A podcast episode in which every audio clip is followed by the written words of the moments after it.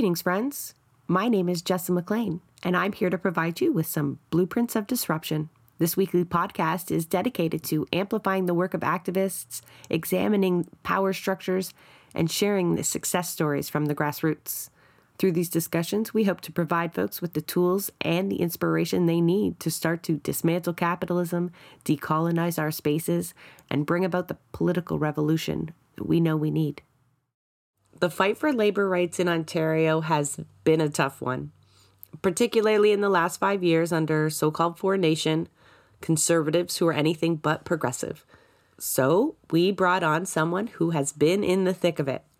Don't worry, what we talk about is going to apply to anyone organizing against relentless power.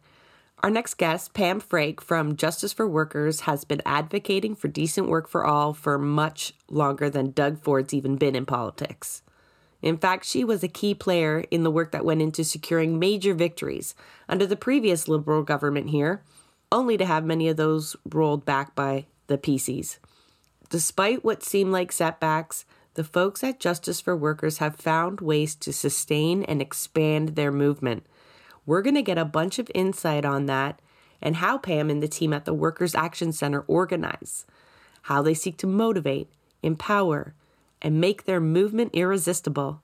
Both Pam and I reflect on what it's actually like on the ground advocating for workers' rights in Ontario. You might be surprised by what you hear there especially if your only experience is canvassing while branded with party colors. There are stark differences in how they approach engaging political conversations with the public on issues we can all relate to than what you're going to get from the political parties here. As a result, the response they get in return from the community and the people working alongside them is much more genuine and rewarding. This interview was so enjoyable because it was a bit of reunion for the two of us. So I get to share some memories from my time working with Pam and the Fight for 15 and Fairness, which was a formative period in my life. I learned a lot of practical skills and even more about myself and what kind of spaces I wanted to help create. Alternatively, it was bittersweet to remind myself of it all because I stepped away from that work to run as a candidate for the NDP.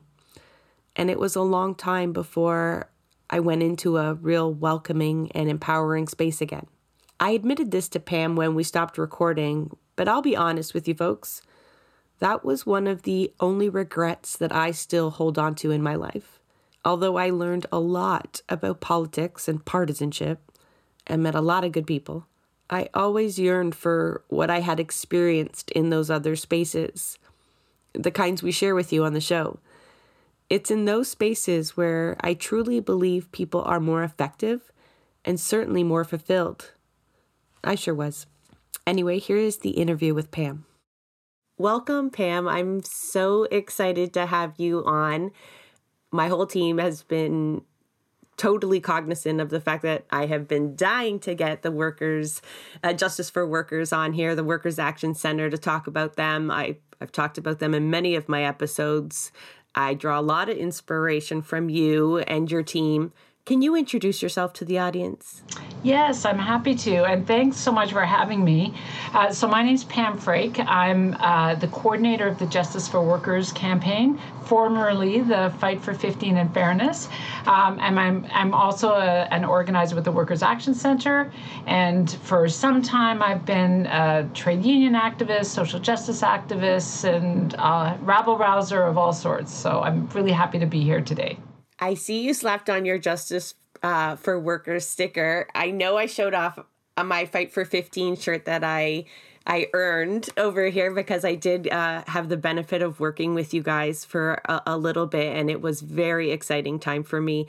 But you have you mentioned you've since rebranded, so a lot of folks will have remembered that campaign, the Fight for 15. It was previously 14 clearly you can't rebrand every few years as inflation goes up. So now you are Justice for Workers. And that's more than a livable wage, is it not? Um, so, well, what we did, there's 10 demands still for the campaign. So, we've been calling for a $20 minimum wage and uh, 10 paid sick days, and there's a whole list that I can go through with everyone. I think the thing that uh, to remember for us when we're bringing forward demands is that we talk to workers in precarious employment to find out from them what they want to fight for like because it's not just having a, like a number. It's about it's also a subjective factor for workers about what they think is winnable at any given moment. And it's really interesting because even back for the 14 now campaign when we launched that in within 18 months we were able to get a bump in the minimum wage. People may recall at that time the minimum wage had been frozen for 4 years at 1025 and then, as uh, in response to the 14 Now campaign, the provincial government moved to increase it to $11 an hour, and that's also when we when we won the annual cost of living adjustments. And what's interesting about that moment is that after that happened, we went back to talk to workers to say, okay, what do you think? Should we be giving up the fight now? We didn't get 14, we got 11. Should we fight, keep fighting? Should we refresh the demand? What do you think?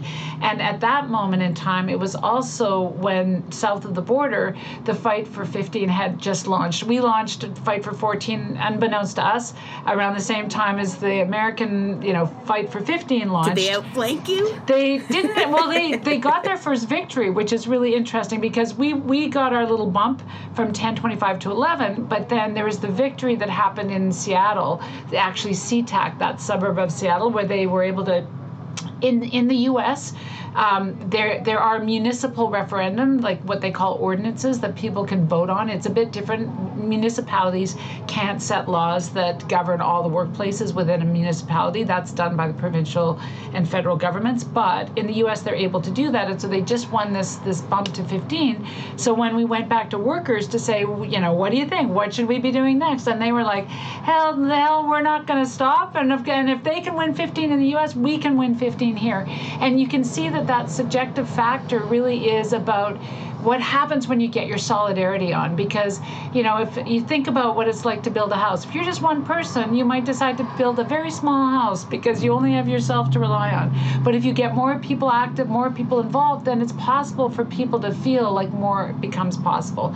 And i think that's what we learned with uh, you know with the with the justice for workers campaign that we did actually win the path for you know uh, the path to a $15 minimum wage. Sadly we had a provincial government that canceled it uh, and froze the cost of living adjustments for two years.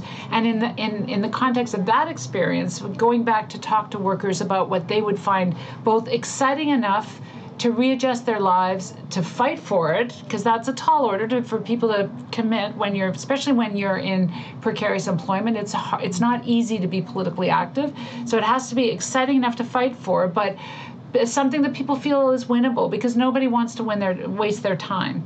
And so that's kind of the sweet spot. And if you want workers themselves to be driving the campaign we take our lead from workers. And so after literally hundreds of conversations and small group discussions and you know with people right across the province and so forth people landed on 20 as a as a goal that is maybe not going to be immediately achievable but is something that is is worth fighting for uh, and so forth and my coworker Denise is just coming in. so anyway, that's how we landed on that demand. Yeah.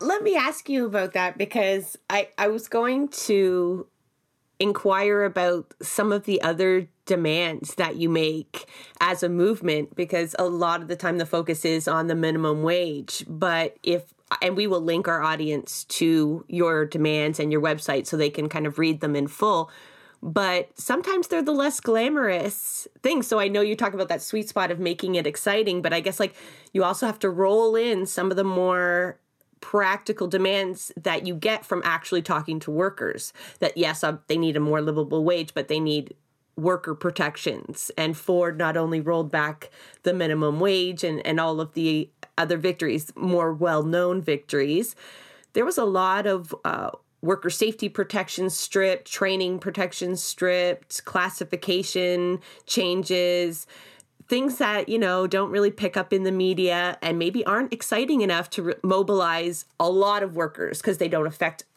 as much as the minimum wage does. How do you, as a collective, make the decision on these other kind of niche demands or you know less glamorous demands and make sure that we also get those that, that justice for workers just isn't more money an hour right? Like there's just so much more to it well, that's an excellent question. And the interesting thing is, is that it's almost like as soon as you pull on the thread of, exa- it's exactly what you say. As soon as you pull on the thread of, uh, you know, a, a, higher minimum wage, then of course the next question comes. It's like, well, what, but what about me? I only, I'm only working 20 hours a week, and I, even with that, I wouldn't be able to get by. And so it's, so it's almost impossible to talk about one thing in isolation from another.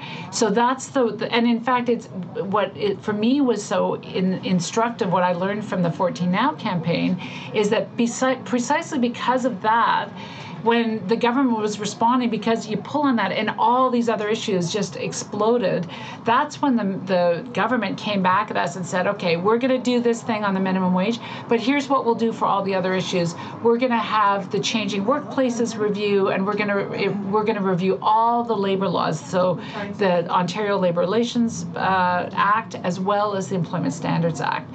And what was interesting about that is that you know basically that's the whole gamut of everything that structures work in in our province. And so that's when we really developed a big as big a broad a vision as we possibly could to take that to this government. And we organized community you know hearings and so forth and pulling people in.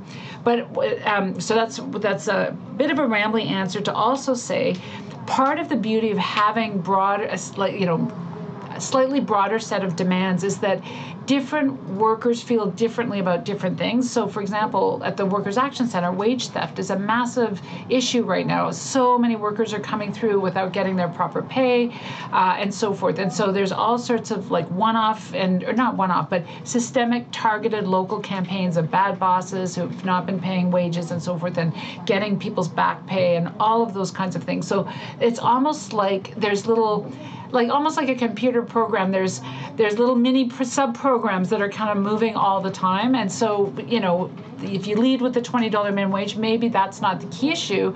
Maybe it turns out paid sick days. And actually in the lead up to the last election or sorry not the um, not the most recent one but in 2018 I, I, the thing that surprised me is that I thought that the, the, the time it was like defend our $15 minimum wage, you know, you know, you know make sure that we protect it because we just gotten the new laws and so forth, but also our paid sick days because we we got two tiny little baby paid sick days out of the previous uh, liberal government when obviously more far more were needed but it was when we were talking about paid sick days that we you know on the streets and in outside workplaces that we got most like more people stopped to talk about the paid sick days than the minimum wage. And for me, that was a surprise.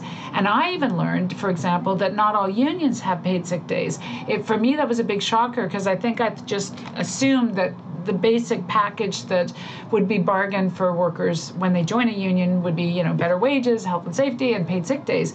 But it turns out that that's not always the case more so for private or sorry public sector unions than for private sector unions. And so a, a lot of people were stopping to talk about the paid sick days. And so it's just an interesting thing. And recently we've been really campaigning hard on status for all partly because there's this incredible window where the federal government has promised a regular program, the you know the the you know possibly the the one of the best programs that we could imagine in generation but what's you know what's exciting about that is how many people really resonated with that when when you sort of assume that it'll be the twenty dollar minimum wage. But certainly when I've been out um, doing outreaches and we lead on the on status for all, I think the first couple of times I did it, I was nervous about what the response was going to be because you, if you listen to the mainstream news, you'd think that it was just going to be all backlash.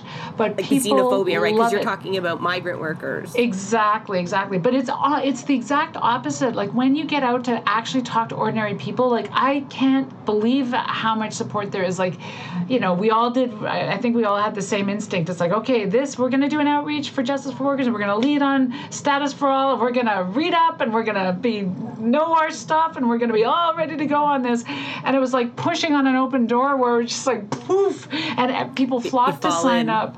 Yeah, people flocked to sign up. I think in my like in a whole 90 minutes of outreach at one station, there was one person who was a bit of a crank, and that was it. But other people, there's even one person who was rushing to get the. That's get, a really good ratio. Subway. You know, I've petitioned I, on a lot of things. I know it was wild, totally wild. This one person, I remember getting, they were getting off the bus and they kind of took a leaflet, you know, politely, and then and then came running back and were, was pointing to the demand, and I was like, uh oh, this is where we're someone's gonna let us have it right now. They're pointing to this demand, running back to say something about it, and when they arrived, she said.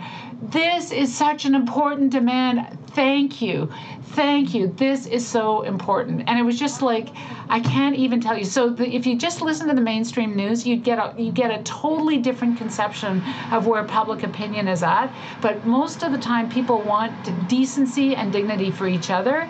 And that's people's general gut reaction. It's i mean it's not rhetoric honestly. I remember when you were introducing the Migrant Rights Network, and I'm not sure if that's what it was called at the time, but it was seemed like it was just starting up and you were explaining it to the people showing up at the monthly meeting at the offices where you are now. And it was a profound moment for me because you explained the reasoning behind targeting such issues, and that was to go head on into a space where you knew even the progressives, the leftists, the working class needed help in, right? It wasn't just to combat what the media shows us, right? That outward racism that definitely exists and, and does kind of lead people to perhaps not fight for migrant rights, right? To to cordon that off to make a movement more appealing, right? Out of that worry, that unfounded worry because of the, you know, response that you ended up with on the street. But I thought that made you folks stand out in my mind because I was really used to partisan political spaces where decisions are very calculated on popularity, perceived popularity, and anything that might rock the boat is definitely left to the side. But that was an opposite approach. So that was so admirable for me to see that. A lot of ways that you folks organize I have learned so much from. It's like, and I, such a short period of time, honestly, uh, the consistency of your meetings. We've talked about that on the show before, but you know, folks know that they can always check in with you if they miss a month, three, four months. There's that check in. Um, and I love that. I don't know if you want to develop on that a little bit more because you sort of talked about how you're a whole bunch of little subcommittees or, you know, little moving parts in a big moving part.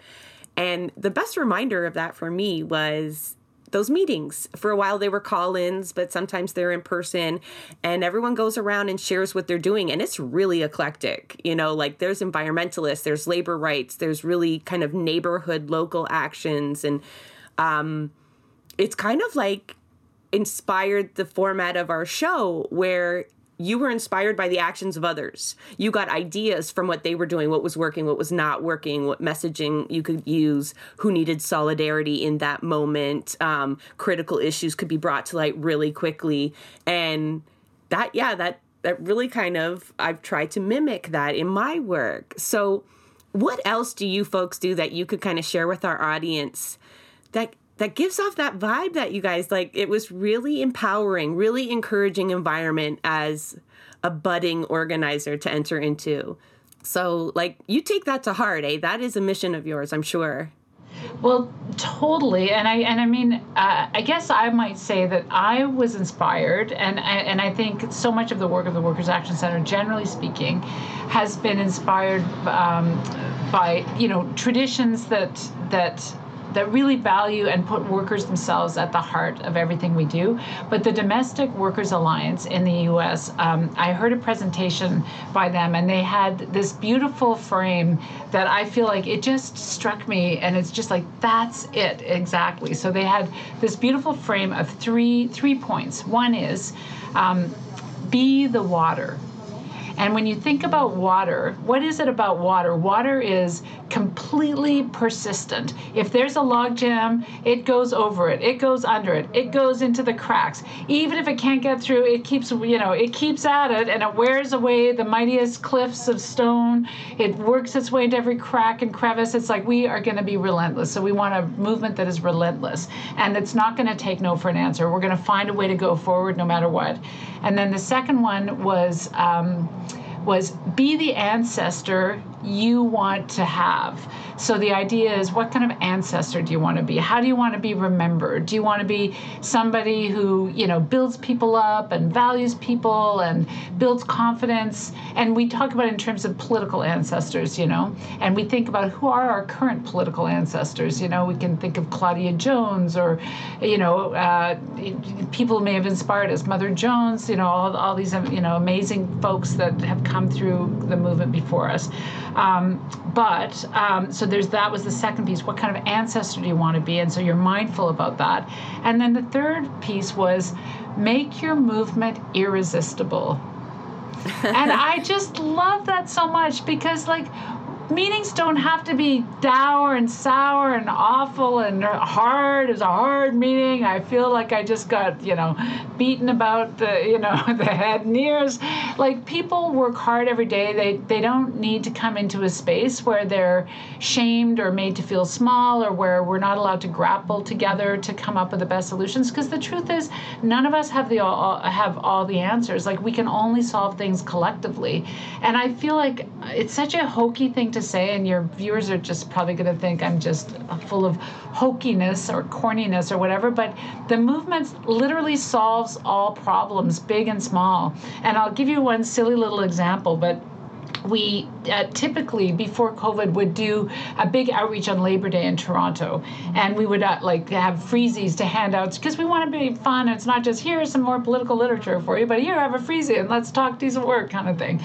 But as the station got more popular every year, first you know first we had 500 freezies, and then we had a thousand freezies, and then the next you know we had to have several thousand freezies to be able to hand out on the march, and then the question becomes how on earth, like if you get them cheap and you need to keep them frozen, how on overhead, earth are you going to freeze? Yeah, how on earth are you going to freeze 7,000 freezes to deliver? It's like we start running out of people's freezers in their apartment buildings, you know? So so I did, so I didn't I wasn't sure what we were going to do. So I just asked the question at the meeting, and then it turns out that uh, one of our stalwart organizers happened to work at a dry ice place, and they knew exactly they how did. you could freeze seven thousand freezies. And it turned out that dry ice place, dry ice place was just like a block and a half away from where we were going to be stationed at the at the parade. And so anyway, it was just amazing, you know. Or even things like translation, like how are we going to get translation done?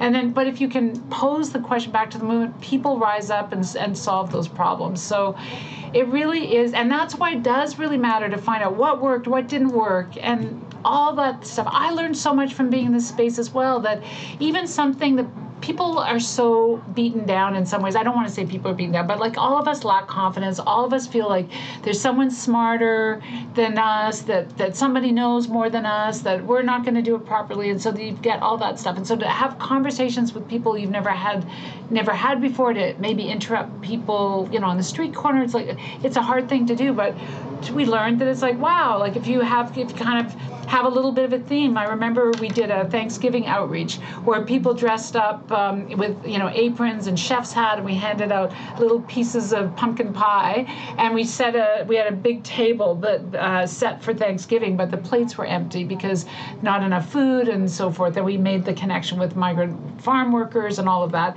But what was extraordinary for me is that when you gave people, you know, a bit of a costume, a lanyard, you know, a, some props, it's how people kind of come out of themselves because it's like, oh, you know, I I have legitimacy for being here, you know? And so for me, understanding to understand that creative element isn't isn't just fluff. It's actually how you can people can build up their chops to feel like we have the right to inter- interrupt somebody on the street and have great conversations and feel like and eat pumpkin pie. You know, like that. Wow, how nice is that? You reminded me of something I had forgotten, and it's like I've just got this huge smile on my face. Uh, we were organizing around shopping centers. Galen Weston was our target before it was cool, right? Before it was cool to yes. hate on Galen Weston. uh, there was this mini campaign, and we got his, you know, for the Fight 15 and Fairness campaign, and we got cupcakes, you know, the kind of cupcakes that are in a slab. It's all together, it's a cake. And, and Galen Weston's image was on there with the let, let them eat cake kind of messaging. And got two of those and set up tables and the amount of people that came. Uh, I had so much fun. And yes, not only did everyone there have so much fun, the group photo, you can just see it.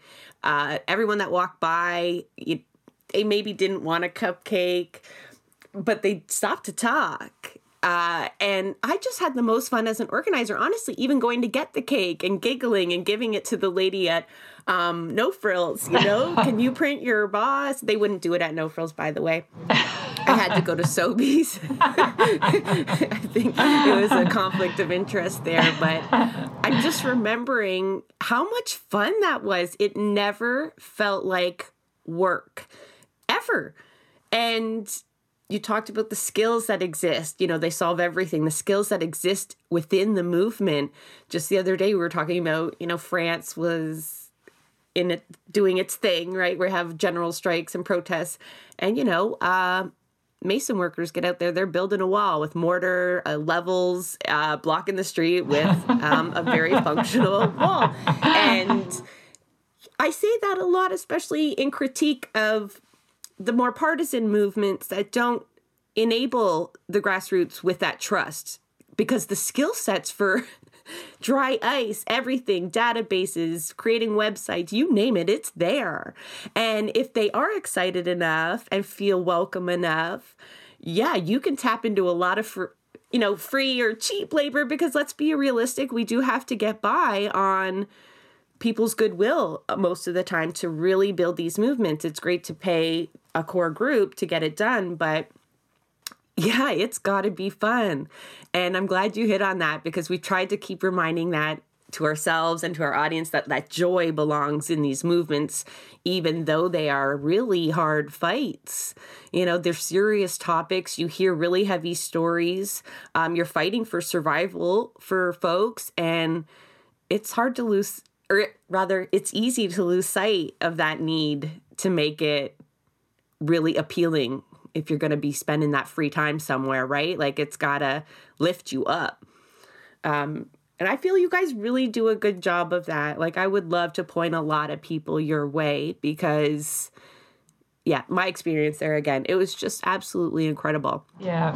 Well, and and we obviously loved working with you and and everyone brings their ideas as well. Like I think that's the other thing too is like we should make stickers or we could, you know, how I don't know, how are we going to do it? And I think I mean in some ways I really of course we want we we're all fighting for good jobs and so and so forth, but the truth is you know, if we're going to basically build a movement, you know, of the immense majority of people, or it's going to take, you know, everyone playing their a leadership role, and it's not going to be on their work time because usually uh, there's not much demo- there's no democracy in a workplace. You know, if we were to tell the truth about things, you know, when you go to work, generally for most working class people, you check democracy at the door, and you're lucky, you know, and so basically what we want is a movement of leaders of the immense majority of people that are all participating and you know it's it's not going to be a paid endeavor but it's a collective payback because we all win and we all benefit. And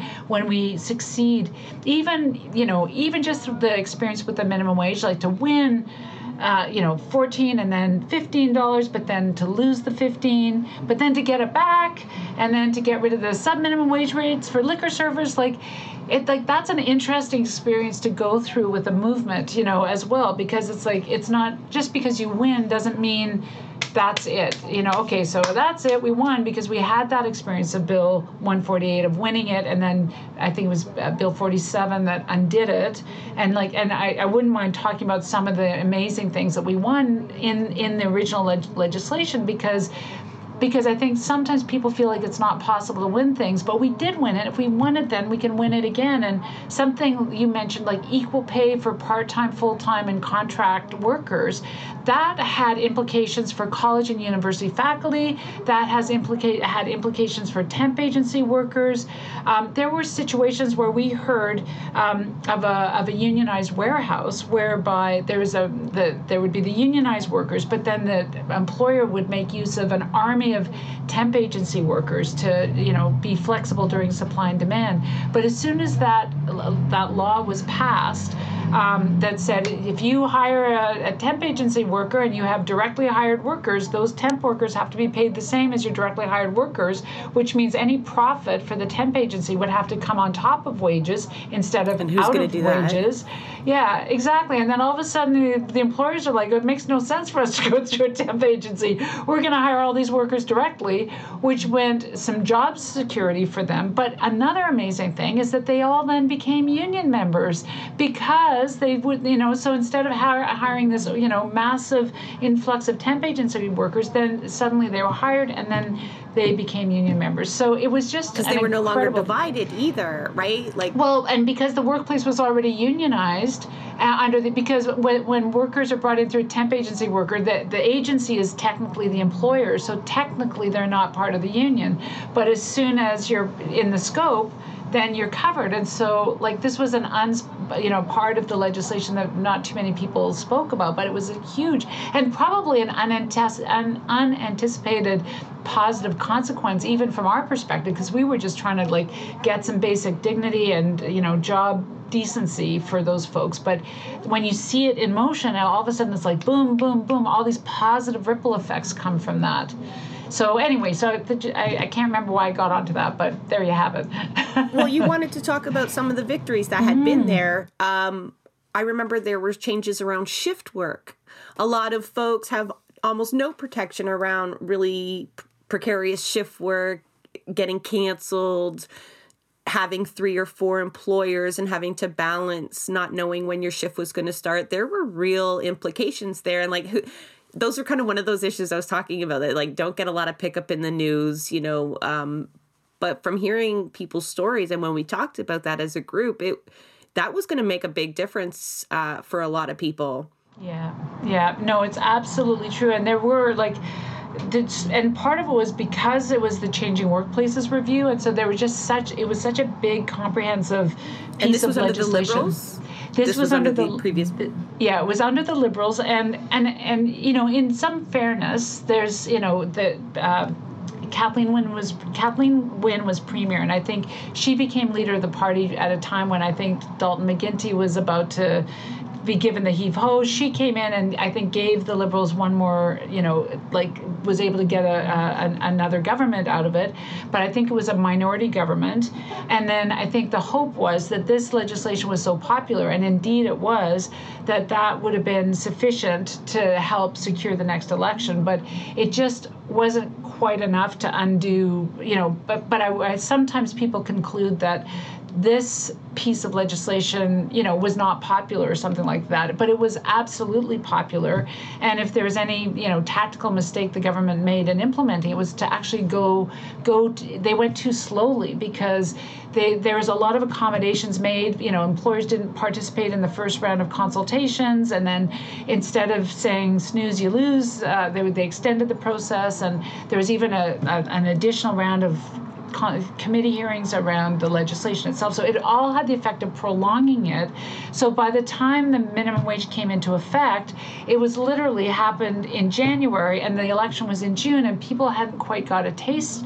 And they even the equal pay piece was not didn't get didn't come in until April 1st. So with an election in June, it just was not enough time for people to really absorb what was at stake in this election. And had it been done implemented sooner and more quickly, people would have had a lot more ownership of it and it would have been much harder for a government to roll it back. And so I think for any political entity that's looking to affect change, you know, to be bold and have confidence and do as much as you can as well because no like the corporate Get backlash, early on in that mandate.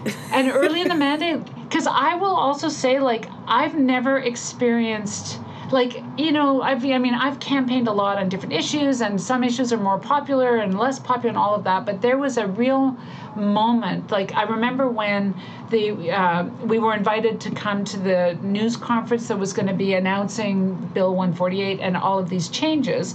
And I remember being really excited and I remember walking through um, uh, the local my local Dufferin Mall and I was think, looking at all the people working so hard for so little money and I was thinking to myself you're going to get a raise and you're going to get a raise and you're going to get a raise and it's one of those things. Yeah like it just my throat I was just like teary-eyed that was the night before. The next day they announced the legislation and and I swear to you, by the time we got back to the office, it felt like there was a tsunami of reaction where the corporations lost their mind. And I really think it was a situation where corporations just never took our movement for decent work seriously, didn't think a government would ever pay attention to it. And when those corporations woke up and started shaking their tails, it was it was like a tsunami of reaction. So the next thing you knew, it was like, you know, everything was going to fall apart. The Chamber of Commerce published this so-called economic the report. that, falling. Yeah, and but it was literally this CANCEA was the uh, outfit that published this, saying there was going to be almost 200,000 jobs were going to be lost as a direct result of raising the minimum wage in this province, and of course workers care about things like that makes people very nervous because the only thing worse than a bad job is no job at all. And if suddenly every employer is saying you're going to be worse off because of this like it scares workers and it scared me. Like it was one of those things where it's like like how do we take this on? So we did everything we could to do the edu- like really ramp up the educationals. Um, you know where does profit come from? Like do raising wages actually cause inflation? Is it true that cineplex odeon raised its movie theater prices because of the minimum wage increase? Like we had to take all these things on and it wasn't easy and i thought are we even going to hold it together? Because you know it's a it it was just ferocious. I feel like that was like a fight uh, the the likes of which I I've, I feel like I've never encountered before or since about just trying to hang on to what we had. Um, but one thing for me that was really interesting is that one of the things we were trying to do, it was so we had the backlash. Um, we had some of those changes come into into effect by January, and then we had the election in June, and of course, you know, Doug Ford got elected, and then of course, the first thing, the very first thing Doug Ford did was go after all of those things, and so again, trying to beat back the worst elements of that. We did manage to hang on to, you know, quite a few things, you know, not enough, obviously. But when we were going into, I remember doing a Newmarket, uh, uh, farmer's market, and we were went in. Um, in this moment, it was a, it was a slight, uh, it was basically the same petition that we had been using up until that point, but it's like, we're inviting you to sign a petition to that is essentially asking the government to do nothing. Isn't that an unusual thing? Here we're asking, sign a petition, ask the government to do nothing. Why? Because what's happening? The corporations are trying to make Doug Ford roll back our decent work laws. And do you want paid sick days? Do you want the $15 minimum wage? Do you want these things? It's like, yes, yes, yes. Well, it's like, well, then sign this petition to say, stand, to ask the government to stand up to the corporations and it was very interesting because even in ridings where the majority of people voted for Doug Ford, they all wanted equal pay. They all wanted their paid sick days. They all wanted decent wages. And they all said, Doug Ford is never going to let that happen. He's for the little guy. You're mistaken. And when Bill 47 was tabled and when it was passed and when all those changes went through and we went back into those ridings, people were absolutely devastated and shocked. And for me, and many actually joined, you know, uh, joined the, the, the, movement for decent work. I, I, remember being on a Brock campus where, you know, a young guy was really sheepish. He said, I, I voted for Doug Ford. I was like, excellent. You should phone, you should phone him right now and tell him to not, not roll anything back. It's like, and was so surprised to be welcomed into the movement despite the fact that he might have not voted the way I would have voted, but but and I think that's the thing is a lot of people and I think this relates also to an analysis of the most recent election, but I think a lot of people believed the rhetoric that Doug Ford was giving that he was for the little guy, that he was going to be for jobs, jobs, jobs, nurses, nurses, nurses, the end of hallway medicine. You remember all that? You know, of course, nice. it's the opposite. Yeah, it's the opposite. Um, but that had a a different result for this last election. Yeah, jump in. Sorry. Sorry, no, because I I wasn't going to ask about this. I hadn't thought about it, but you you did. You're talking about going issue based, right? So I was there at that Newmarket, farmers market, and I had gone into those environments as well as a candidate or, you know, flying the orange flag. And I'll tell you, it is so much easier to talk to people without that partisan branding and just talk about what matters to them, you know, like their pay. Because, you know, you say a lot of people bought into the rhetoric. A lot of people don't even have time to listen to it, and they are voting for who their dad voted for. They're voting for who their neighbor's sign has up. And a lot of, sometimes a lot of thought does not even go into voting.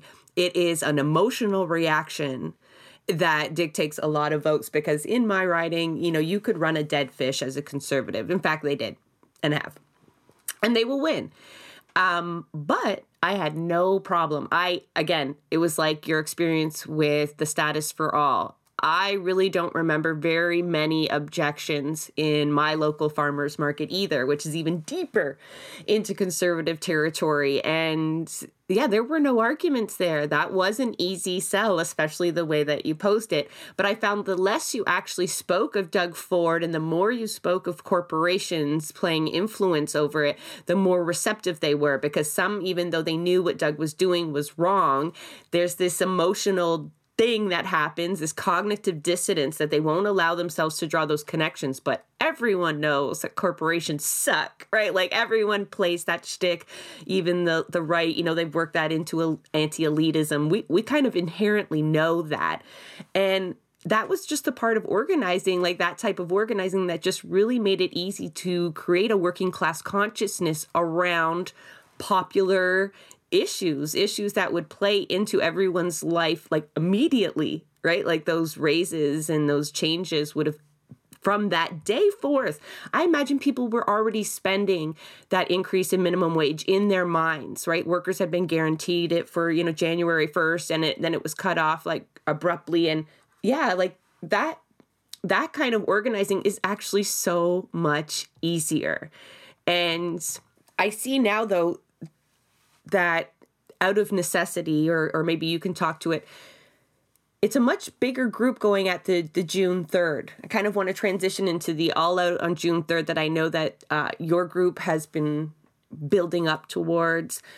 This is mostly the creature of the Ontario Federal Ontario Federation of Labor, to my understanding, but clearly the NDP has also um, gotten into supporting this, supporting the demands um, for the most part that you folks are making. First, maybe let's talk about June 3rd, because this might be news to my audience going, What are you talking about? What is happening? Uh, tell us like what your role is there, and then maybe we can get into how that alliance is working together, if it's an alliance, just how that work kind of grows together to get all these moving parts to to go towards something quite large. Yeah. I mean, I'm hoping. I mean, that's how yes. it's feeling. yes, well, that's and that's great feedback, actually. Well, interestingly enough, in, in some ways, to me, to my mind, June 3rd is a bit connected to the results of the last election, and and I wanted to touch a little bit on, you know, the the experience we had going into the 2018 election versus the experience we had going into the 2022 election, and then and just because in 2018 our own base of supporters were confused around, you know, who was going to be the champion of the little guy. And even people who had been out tabling with us and collecting signatures on petitions thought Doug Ford was going to be their candidate. And it was just in that 30 day election period, it was just not enough time to help unpack all of that stuff. So even before the, the polls were done, we knew the writing was on the wall because it, there was just so much confusion around it. So I thought heading into 2022, well, the good thing about 2022 is there's going to be no doubt, there's going to be no confusion about Doug Ford. And so this is a chance to actually elect decent work champions. And our approach about who's a decent work champion is that we ask which candidates endorse the demands that workers have brought forward to address the crisis of precarious, precarious employment. And any candidate who does endorse our demands, we just we, we just let people know these are the candidates. So the closer we got to the election and the more that we were leading on vote vote for your for a decent work candidate in your riding it's funny we took it's funny i hadn't put these two things together but you know you, you're mentally prepared for status for all and then it's like pushing an open door. I thought the door was going to be wide open to electing decent work candidates in 2022 but the anger was like i have never experienced so much anger from people in every especially in in really working class communities where people are just like don't even talk to me about elections. These elections are bullshit.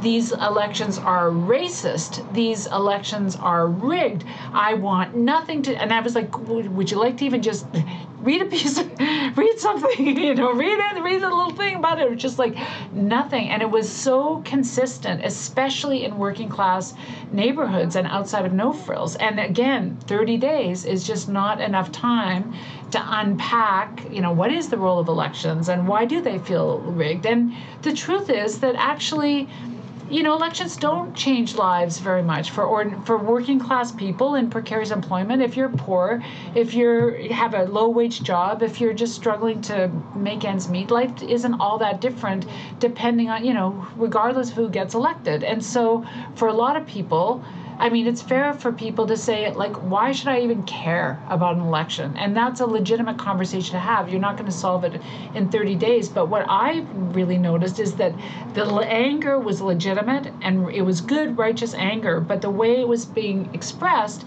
is to say, we're not going to vote at all. But interestingly enough, so then that gets parlayed out on the mainstream news and by, you know, even progressives as people are lazy, people are apathetic. If you can't care. be bothered bothered to vote, then you get the government that you deserve, which is which is not really, I think, the, the best interpretation of it. People don't vote because they're discouraged, disenfranchised, and also in this case, I think there was just so much anger and an and, and an active, you know, boycott, if you will, not clearly articulated that way, but that's where their anger was expressed. Is like, fuck the election, pardon my language. But what's bizarre about that moment, the lowest voter turnout in the history of Ontario, and yet six months later, led by education workers across this province, we basically are on the precipice of an indefinite general strike in response to legislation that Doug Ford delivered. And in fact, the, the defeat of Bill 28 was the was the, the frankly the most decisive blow to Doug Ford's agenda, and that was just six months later. So that tells us that there's a lot of anger, and if there is going to be a legitimate receptacle, a legitimate or an, a, perceived legitimate and per, a practical and useful place to put that anger, people are going to step up for it. And our organizers like Nadira, who organize in you know St. Jamestown, where for ordinary working class people having education workers out of school and the law like what are you going to do with your kids when you're in a low you know you can't work from home like so many people? So they in order to help those education workers fight as long as they need to. They started organizing child care supports in their own buildings because it's like, okay, well, if they're going to do that, and I know what it's like, they're the most vulnerable workers in the education sector. We're going to, like, how can we make this work? Okay, how are we going to organize childcare? How are we going to address this? And and actually, some members of WAC are also members, you know, are the lunchroom supervisors that have two hours or 90 minutes of decent pay for that lunchroom shift Monday to Friday, and they organize their whole work life around those 90 minutes of half decent pay in order to try to make ends meet. And so those are workers that were also scared and having to think through what it's going to mean to go on strike and so forth. And yet they did it. Two years of organizing, didn't come out of nowhere but they were then ready that you know they were ready to defy legislation if they were given back to work legislation but i don't think anybody ever thought ford would overplay his hand so much by tabling preemptive like criminalizing the right to strike and to talk about strikes and to basically criminalize the the, eh, the fight for decent work. And that's where justice for workers kind of came in because we're like first of all, this is a massive turnout. It's a massive strike vote. And if 55,000 education workers can't win their demands, then we're going to be in really big trouble. So we need to make sure that we support those workers and do everything we can. And that's why we launched Paint the Province Purple. And that helped give an outlet for all the invisible solidarity across the province.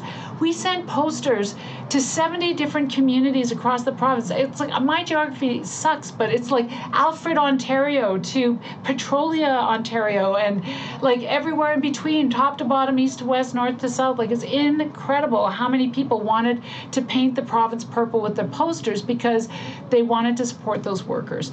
And so when you think about Bill 28, it was tabled on a Monday. It got royal assent on a Thursday. On Saturday, the, the by this time we'd had you know three and a half weeks of paint the province purple and solidarity. The OFL calls an emergency action on Tuesday after work thousands of people come down on like a moment's notice. Wednesday, we have a mass phones up where we've, for the first time, we have over 2,000 people registered for the phones up. Thursday, the parents organize a rally outside the Sheraton Center where bargaining is taking place.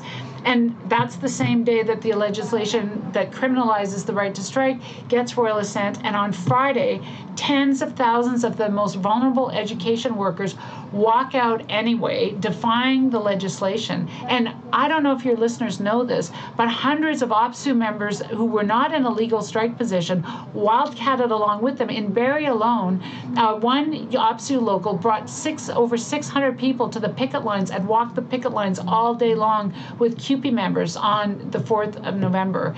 Um, and so, what's extraordinary about that is that Saturday, the uh, uh Ontario Federation of Labor meets, they pass a motion for an indefinite general strike, and on Monday, before they get a chance to announce it, Doug Ford butts in line does the news conference and says Bill 28 is dead. And not only is it dead going forward, it's dead retroactively, which means for all those folks that say you can't change history, well, actually, that Friday strike went from an illegal strike to a legal strike because, of course, the, they had the legal right to strike. And it was only Bill 28 that made it an illegal strike. So they did change, uh, they did change history by getting Bill 28 repealed. So, and the reason why I'm going through all of that is that that's the context, I think, for the Enough is Enough campaign. Because if that kind if if there if there's a possibility that we can begin to replicate the kind of grassroots organizing that went into creating the conditions to for education workers to to lead and defy this legislation and to inspire that kind of solidarity i think for me that's what i see the the enough is enough campaign is that it's it's it's an opportunity to connect our struggles because as you know our lane is the you know employment standards and decent work lane but this campaign attempts to bridge all the issues together. And i think the intent is for june 3rd is for us to really you know we're all coming out of covid we're all rebuilding our you know our capacity and so forth. But can we uh, build enough capacity to show that on June 3rd that actually we're the majority in Ontario, not Doug Ford with his 18% of the eligible vote mandate, and reassert ourselves that we're the majority and we're not going to go down without a fight on this. And to not rule out the possibility of strike action as a legitimate tactic, but how do we make sure that a general strike is going to be not something that's like a red button that gets pushed from the top by leaders, but how is it that we make it a profoundly democratic aspect, that we build workers' confidence to say, you know what? I'm ready for this. And how do we make sure that it's a mass movement from below and not something that's just called from above? And I think for me, that's what's so exciting about it uh, you know, we'll see where it lands. I always say dream big and then see where we land. But to my mind, June 3rd is that opportunity. And to really, because just as you say about working conditions, workers are also, you know, facing a rent crisis, an affordability crisis, a crisis in healthcare, our public services, the whole gamut. And what's beautiful about this campaign, I think, is that it tries to link all these things. And so instead of us fighting in our little silos, imagine if we could all come together on a day and do what we can can to show we're the majority, not Ford. Because if you can imagine the solidarity that you talked about surrounding those 55,000 workers was a very niche subject, although collective bargaining rights, you know, are profound and have ripple effects. But a lot of people really don't understand that. It wouldn't impact their tomorrow. Definitely not. But they still came out the same apathetic people that didn't vote, perhaps, right? Like that. Sorry, there were scare quotes there for the audio version. So we know they're not apathetic and they seem to start to be understanding these avenues of disruption are perhaps more effective than going to the ballot box in the end. Um, although, you know, the argument is made you can do both. um, but yeah, though it, you definitely tapped into something there because people definitely, even though they couldn't connect to education workers, were out there organizing their own small local events. There wasn't the backlash we normally see against teacher strikes that come with the inconvenience of having your kids out of school and, and, and struggling to, to figure out what to do there, right? Like a lot of strikes don't impact the general public in the way a teacher strike does. Um, hopefully we see similar I, I, do see a lot of solidarity around the psac strike that's happening right now with 115000 so if they can't win their demands i mean with this kind of solidarity i see a lot of groups stepping up and, and taking some of their energy right now to make sure that those solidarity networks are there to help them be successful. This is a lot of work pam. You do a lot and you've you've even in this interview we've talked from like almost the beginning of Kathleen Wynne's term to what you're going to be up to June 3rd. I'm assuming you would do work in some sort of vacation time, I hope. But we just started a mini series called Burnout. So I'm guessing you can know where this question is going as an individual and as a movement, like you aren't actually water though. I know you want to channel water, but water doesn't need to replenish its energy. Okay? It doesn't need to eat. Um, you know, it can get away with being so relentless. How do you stay relentless without burning out? Maybe you do burn out. And then how do you make sure that the movements you're creating, the groups you're creating, the work that you're demanding you don't demand it, but you know what I mean, isn't depleting your most valuable resource, you know, people. Yes, and that's that is an excellent, excellent question. And uh, the one thing I'll like, maybe I'll even confess a little bit is that there is something that's actually intoxicating and energizing about effective work and it's like and seeing other people bloom and seeing other people find their voice or find their niche or just find their spot. It's there it really is like for me it's probably a little bit addictive as well like and and it's, it's like I, I, it's it's yeah like so, so i will just you know that that is a definite motivator. Um, but also like I, I think um, the the bigger your movement um, the more space there is for a division of labor. And a friend of mine, I used to talk about the importance of having a division of labor, and my friend um, did a variation on that expression, which is uh, we need we always need to be multiplying the division of labor, and and you know our little that's movement, complicated you know, math, we're, Pam. We're but we're like a little like I often say to people uh, and using the water analogy, uh, uh, water boils when molecules vibrate. And not all the molecules start to vibrate at the same time, but some start to vibrate, and the others start to vibrate, and others starts to vibrate. And then before you know it, water is boiling. And maybe like boil right, you know, and overflow the pot. But that's the whole thing is like small numbers and and uh, there's just a lot of interesting things.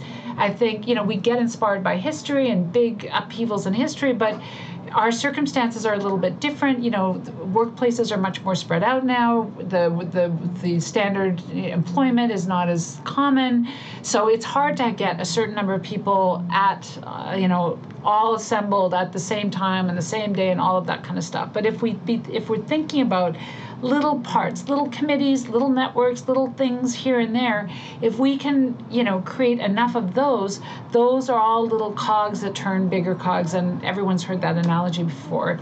But the but the beautiful thing is is that if you have, you know, I often say to people, it's like a stool needs three legs to stand up and so if you have three people then you've got you know critical mass but if you get a fourth in the mix then that allows somebody to take a break or take a vacation and the stool won't tip over. So if you can kind of get your three legs, you're good, you're standing. And then if you can get your fourth, if you can get your fifth, a sixth, or seventh, then you're not dependent on all the legs of the chair at any given moment. And then that does allow people to kind of take a break or deal with a family thing or, you know, whatever it is that are, is going on with people's lives. And then the other thing too is just life changes. I will say COVID is it was challenging because it's not just that we were in lockdown that people really did lose their jobs. People really people really did die. People really did lose family members. People really did have to move and follow work and deal with all those things. So we are in this position of rebuilding. Um, and I think it's it's an exciting moment on that front. But I also think it's like we don't have to be discouraged or we're feeling small. We just have to, you know, be be having those conversations and not being content for symbolic things. Like I feel like I don't know if I'm getting older, but I feel like I, I don't I just it, I just don't want to do things for the sake of doing things. I want to have I would much rather have a longer organizing conversation with somebody than go out and hand out a thousand leaflets but not have a single good conversation. You know, so it's it's like it's let's how do we work effectively? How, how do we assess our work? How do we have realistic expectations? I think sometimes we we might have unrealistic it's like we want 100000 people out but you know we just got out of a hospital bed so maybe you know that's not going to be possible. So trying to always have an honest assessment of where we're at having a realistic expectation of what's possible. And i think when we do that and we don't have to say movement building is fun or you know hype it up in a way that's not really accurate but my experience has been if everybody shares a common roadmap and we all know what the terrain is like and we all know it's a pretty steep hill that we have to climb if we have if we all have a little bit of a knapsack some provisions in the knapsack some hiking boots we say to each other it's like can we climb this hill we got this and then we can do it you know? And even when we when bill 47 went through and we had our decent work laws rolled back uh, we you know we gave it our la- uh, the best fight we could. We shut down the legislature. We delayed the, the vote for a day which i thought was pretty great. And then we all came over to the workers action center. We had a big mass meeting there. We piled everybody in. We broadcast it live on facebook. And Deena asked the question. It's like here we are. We did we bill 47 did just go through but i want to ask every single one of you do you feel stronger today or weaker today than we were last year and the year before? And to a person people said we are stronger. And it was a very simple explanation for why we lost bill 47 is that we are, were not big enough. We were not big enough. We needed a much bigger army to build that that network of persuaders and organizers and hard conversation havers and all of those kinds of things. And so it's pretty clear. So there's no mystery to it. We weren't big enough. We have to we have to keep at it, but we kind of know where we're going. We also know what's possible, even though we're small. Like we did get a lot done, and those wage increases really mattered. And the fact that Doug Ford felt he had to restore the $15 minimum wage before heading back to the polls tells us how popular this movement really is you know it makes me feel like yes it is not easy work it's and it's not short-term work but if we're clear on those sorts of things and we use not just winning things but are we building each other up? Are we finding spaces for new people? Are we feeling joy in what we're doing? You know, those are the other measurements that I think help us have a have a more honest assessment of where we're going. And we don't win everything, but do we feel stronger? Do we feel bigger? Do we feel more confident? You know, and if the answer to that is yes, then I think we're on the right path. So I don't know if TMI or too rambly, but that's kind of that's kind of how we do it. No, that was absolutely perfect, Pam. Thank you so much for taking time to, you know, give us a little bit of an inside look. Thank you so much for taking me under your wing. I I know I've thanked you before, but honestly, um, that was the time where you talked about, you know, people not having faith in themselves. Like I pure imposter syndrome over here, right? Continued. And the trust and empowerment and just faith you had in every volunteer that stepped forward. Because, you know, I try to tell people that too. You know, if someone comes to do the work, give them work trust them that they have the skills or they will get the skills or that you know that they'll do it just as well as you can um, because you need so many hands so thank you again for for teaching all of us continuing this work and Deena and all the other great people over there and um, again taking the time for blueprints. Well honestly thank you and i really want to just say learning is a two-way street all the time and i was just telling sharing with uh, with somebody who's uh, doing some work with us from TMU to say, even it doesn't matter how long you've been organizing, you still get those water slide moments where you learn new things and you're inspired by new things. And Bill 28, the, the fight of the education workers, and I do want to say the two years that they organized to get that strike vote, uh, and how well positioned and how many conversations were had. Like for me, that was such an inspiring thing, and learning the importance of finding something easy, visible, and everywhere for people to show their solidarity because solidarity is in everyone's hearts. There's just often no outlet for it. They're waiting for someone else to do it. And if we can just make, you know, we some of us have been saying Eve, uh, or um, easy, visible everywhere. Make solidarity I wrote it down. Eve. Yes, it's it's amazing. So it's like just think about the Eve. Make sure everybody has a pl- part to play, and they do generally rise to the occasion. And if they don't, then let's find out what happened because sometimes there's a bit there's a barrier or logjam that we can fix it and move on and get them involved as well. So I, I do want to just say it's a two-way street, learning, learning, learning all the time, including from you. And I also remember you being part of the little picket we did at a Chamber of Commerce with Christine Elliott. And I remember being inside myself quite nervous about that event. But uh, the amazing thing about that was how many people coming through didn't weren't yelling at us, were taking our leaflets, and I that blew me away because I it's again I was like, small businesses, Christine Elliott, everyone's going to be mad and hostile, but the exact opposite. So again, so thank you for facilitating that process, and I'm so glad we did that because that was a really important moment for me too. It's like we, you know, the the mainstream media and everything about the system we live under makes us not want to have faith in each other. But if we can trust that most of the time the people will be the best they can be, then you know, then we're on good feet. So anyway, and you helped me learn that moment um, for all the work that you did at that time. So thank you for that. Thank you, Pam. That is a wrap on another episode of Blueprints of Disruption. Thank you for joining us. Also, a very big thank you to the producer of our show, Santiago Halu Quintero. Blueprints of Disruption is an independent production operated cooperatively. You can follow us on Twitter at BP of Disruption. If you'd like to help us continue disrupting the status quo, please share our content. And if you have the means, consider becoming a patron. Not only does our support come from the progressive community, so does our content. So reach out to us and let us know what or who we should be amplifying. So until next time, keep disrupting.